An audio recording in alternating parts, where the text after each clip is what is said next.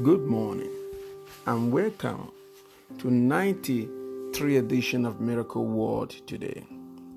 As you know, I've been discussing on series titled Word and Wisdom, and this is part seven of the series, and I hope you've been listening to this series. If you have not, please do listen to other part before listening to this, in this part. God bless you. All right, well, I want you to write this down. Do not force the lead to obey you when they are rebellious. Instead, commit their heart to the Lord. Perhaps they will have a rethink. Believe me, God does a better job than you can. Most leaders today, when they are leading certain people who are rebellious, if they are not mindful, they will begin to, they will begin to force them the lead to obey them. But I have realized that you don't force the, those you lead to obey you. You do not force those you lead to obey you. I call it the lead. Do not force the lead to obey you when they are rebellious. If they are rebellious, all you've got to do is to income, is to commit them to the heart, you know, to the heart and to the hand of the Lord. Perhaps God will stay, you know, you know, their heart on the right direction. Second Chronicles chapter thirty verse two says, also the power of God was on the on the people in Judah to give them one heart to obey the command of the king and his officials according to the word of the Lord. You see now, this was about David and the people. I think this probably when they were when we are dealing with the temple issue, issues. The Bible says also the power of God was on the people in Judah to give them one heart to obey the command of the king and his officials according to the word of the Lord. So if the power of the Lord is not on the people to obey you, they will not obey you. It is only God that will give them one heart and soul to begin to follow the dictate Holy Ghost has given you to give to them. If the Lord have not rubbed his hands on them, no matter what you do, they will not obey you. So please don't force them. All you've got to do, commit the rebellious into the hand of the Lord. God knows how to deal with them. Word and wisdom number fifty. Those who honor more and dishonor less will be exalted by God and man. Where do you place in this equation? I said those who honor more, those who honor more and dishonor less will be exalted by God and man.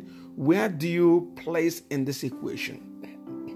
Anytime you're honoring more and more, never you think you're losing. You don't lose anything by being an honorable young girl or an honorable young man or even an elderly person. Uh, even as an elder, you ought to honor yourself and honor other people. You never lose when you honor more. The more you honor more, the more God elevates you. So I suggest, okay, that you do not honor less, instead honor more, because God will exalt you and men will also exalt you. Hello, somebody. Romans chapter two verse ten says, be devoted to one another in brotherly love. Outdo yourself in honoring one another. The Bible recommends that we outdo ourselves. In other words, do more to honor one another. Hello, somebody. Be devoted to one another in brotherly love. That's Romans two of ten. You've got to understand that if you know how to honor, or if you learn to increase your honor today, your life will change. Some of some people find it difficult to honor other people, but if you begin to honor other people, your life will never ever remain the same again. I'm telling you, God's people, this is a simple principle. Honor begets honor. Word and wisdom number fifty-one. It is not right to charge. It, it, it is not right to charge or bill people while discharging your ministerial duties, such as in praying for them and more. Look up to God for substance. Hello, somebody. For sustenance. And you will not be what? Disappointed. You must look up to God for substance and for sustenance. A lot of people today, I'm telling you, they charge to pray for people. They charge to discharge even their ministerial or their believer, you know, the believer's duty. As a believer, you have a duty to pray for other people. I can assure you, I've never ever charged, asked somebody to give me anything before praying for them, or for interceding for them, for praying healing prayers or deliverance prayers or private prayers or whatever prayers. You cannot charge people. Hello, somebody. If you see any minister who charge, it will not be long God will discharge them. Any minister who builds God's own children to discharge their, you know, their uh, function as a believer, as a minister. There are certain functionaries you have in the life of people. There are certain duties you have in the life of people. Hello, somebody. You may not even be a minister, but once you're a believer, you never charge God's people to offer spiritual help to them. Hello, somebody. Daniel seven, verse seventeen. The Bible says, "Then Daniel answered the king, 'You may keep your gift for yourself and give your reward to someone else. Nevertheless, I will read the writing for the king and tell him what it means.'" So when the king saw, you know, the revelation on the wall, he was so disturbed. He called on Daniel and said, "Daniel, please, this is what I've seen. Are you able to interpret what this is all about? And then, and I'm going to do this and this for you." Daniel said, "King, I don't need any money in order to discharge my duty. This is my duty. I'm a child of God. This gift is from the Lord. I'm not going to do it based on money. I'm just going to do it for you. Keep your gift. If you want to bless me, don't bless me based on this. Bless me on a, on a different ground." I'm just quoting Daniel right now. "But on this issue, I'm not going to charge you for serving you." So many ministers today, they charge and bill people to, you know, to deliver duty, to do their duty. It is an error in the body of Christ. So that must not be. Amen. Word and wisdom number fifty-two. Run from sin and from purveyors of sin. Run from sin and from purveyors of sin. You will be enticed someday if you continue to hobnob with the sinful. If you continue to pull around, allow someone, around folks you know that are sinful, and you know that they are not living a good life, and your life revolves around them, it will not be long you'll be like them. If you continue to socialize, mix, fraternize, associate, mingle, hello somebody, with people you know that are not living right, it will not be long, you will become like them. I'm not trying to say you run away from sinners. All I'm trying to say, you must learn how to insulate yourself among sinners so that you don't become like them. Many years ago when I was in Bible school, as one of this, my friend, he started going to the club. You know, one, he said he's going there to preach to the sinners. I said to him, "Why are you going to the club, you know, you know, club, nightclub, to preach for sinners right in the club?" He asked me who is going to preach to them. Hello, somebody. And we had disagreement that day. It wasn't long he started clubbing. And he and he, he became like them. He was a full Bible student like me. Hello, somebody. Father graduated before me. You've got to understand that if you continue pulling with the sinners, you become like them. Proverbs chapter one, verse ten. "My son, if sinners entice you, do not yield to them." If sinners entice you, do not yield to them. Hello, somebody. If they try to pull you, woe you to themselves. You must not yield to them because it's going to destroy you. A lot of people have been lured, tempt, you know, tempt, induced, seduced, and bribed to do what they ought not to do. But the Bible says, when you are being induced and seduced, you must never yield to them. The Bible never said to you, you will not be induced or, or you will never be seduced. These things will happen to you, but do you yield to them? Glory to God. Word and wisdom number fifty-three. Ruth's loyalty to Naomi was beyond description. Where are the Ruth of today? Where do you place yourself? Are you loyal or disloyal? Where do you place yourself, loyal or disloyal? A lot of people today talk about loyalty, but they don't practice loyalty. Hello, somebody. I, I was listening to a particular politician. He says, in, he says in particular African country, he said they don't practice democracy, they only practice election. Only during election parties we come together, find a way to win election, but there is no dividends of democracy. So Ruth, Naomi was no was beyond description. And Ruth chapter three verse five says, "I will do everything you say," Ruth answered. You know, he was so loyal to Naomi. He said to Naomi, "Whatever you say, whatever instruction you give to me, I'm going to do it." Many of you today have missed this dimension of uh, uh, dimension called loyalty. We are no longer truly and really loyal. Many people are rebellious people, they are disloyal people, and a lot of time they are looking for somebody to use. Once you've done all that they need, when they need you, and they think that your time in their life has, has expired, they will they just dump you. I pasture, I say pasture. I, it's like my business is, is people. I do people's business. That means God's business. Hello, somebody. In fact, the Bible calls the kingdom God's business in the book of John. I have learned that many people will use you when they want you and dump you.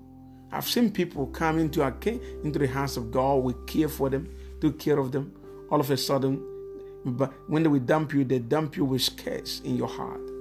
You've got to understand that loyalty is not negotiable if you must be successful in your walk with God. Wisdom, Word and Wisdom fifty-four, number fifty-four. Do you fight the lost battle? Are you busy with your own battle? Heaven is in search of men that are willing to fight the lost battle. A lot of people today are busy fighting their own battle.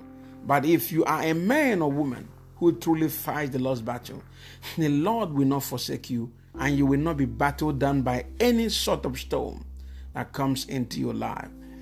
The Bible says in the book of First Samuel chapter twenty-five verse twenty-eight, "Please forgive your servant our offense, for the Lord will surely make a lasting dynasty for my Lord, because he fights the lost battle. May no evil be found in you as long as you live." This is the word of Abigail to David. When when when Laban or Naban insulted on Nabal or what insulted David. Hello, somebody. And David was angry, was about going to destroy him. But the wife of Nabal, Abigail, came to David and said, "Please don't do this." He said, "The Lord will not forsake you because you fight the lost battle." Any man or woman who knows how to fight the lost battle will never be forsaken. Hello, somebody. We will never be damned no matter what. For the Lord will surely make a lasting dynasty for my Lord, because he fights the lost battle. Do you want the Lord to put you on a palace, make you a king, put a crown on your head? If you want to experience glorious life, I want you to learn to fight the lost battle according to First Samuel twenty-five verse twenty-eight. Every man and woman that knows how to fight the lost battle, the Lord will never let them battle down. No matter what happens, you will never be battled down by the problems of this life. I want to encourage you, my friend, to learn to fight the lost battle rather than the battle of the flesh. Glory to God. Word and Wisdom number fifty-five. You shall drink from the rivers of pleasure. It is your time. Hello, somebody. Shout aloud, I receive. Aloud, I receive. A lot of men. Some of you today, you, God is preparing you to drink from the rivers of pleasure. I don't know where you are. I don't know what is happening with you, unto you, or what has happened to you. But God is preparing you so that you will begin to drink, glory to God, from the rivers of pleasure. Psalms thirty-six verse eighteen. "They shall be abundantly satisfied with the fatness of thy house, and thou shalt make them drink of the river of thy pleasure." The Lord have rivers of, of pleasure. If you truly, truly want to be used of God, hello somebody, please him, please him. And if you please the Lord, he will cause you to begin to drink from the rivers of pleasure. There are many of you today that is listening to me. Your life is bold. Your future, you know, your current situation, it is highly delicate. You just don't know what to do with your life.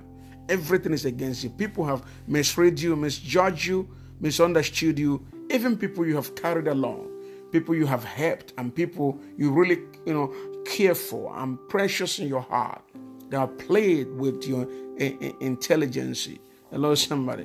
But the ones know you are for God wholeheartedly, God will cause you to drink from the rivers of pleasure, so that those people will one day look at you as indeed we know that God is with you. I repeat again, Psalm thirty-six verse eighteen, they shall be abundantly satisfied with the fatness of thy house. That's the fatness that comes from the house of God, and that shall make them drink of the rivers of thy pleasure. May this be your portion today. In Jesus' name, amen. Glory to God. Lord, I thank you for everyone that has listened to this podcast. Bless them, empower them, cause them to grow in your presence, oh God, and enjoy your glory. And may this wisdom envelop their life for good. In Jesus' name I pray, amen. This is our Apostle Prince Blessing Chikizia, the senior pastor of Kings Mercy Global Church here in Auckland, New Zealand. Follow us on Insta, Instagram, YouTube, and Facebook. God bless you. Bye.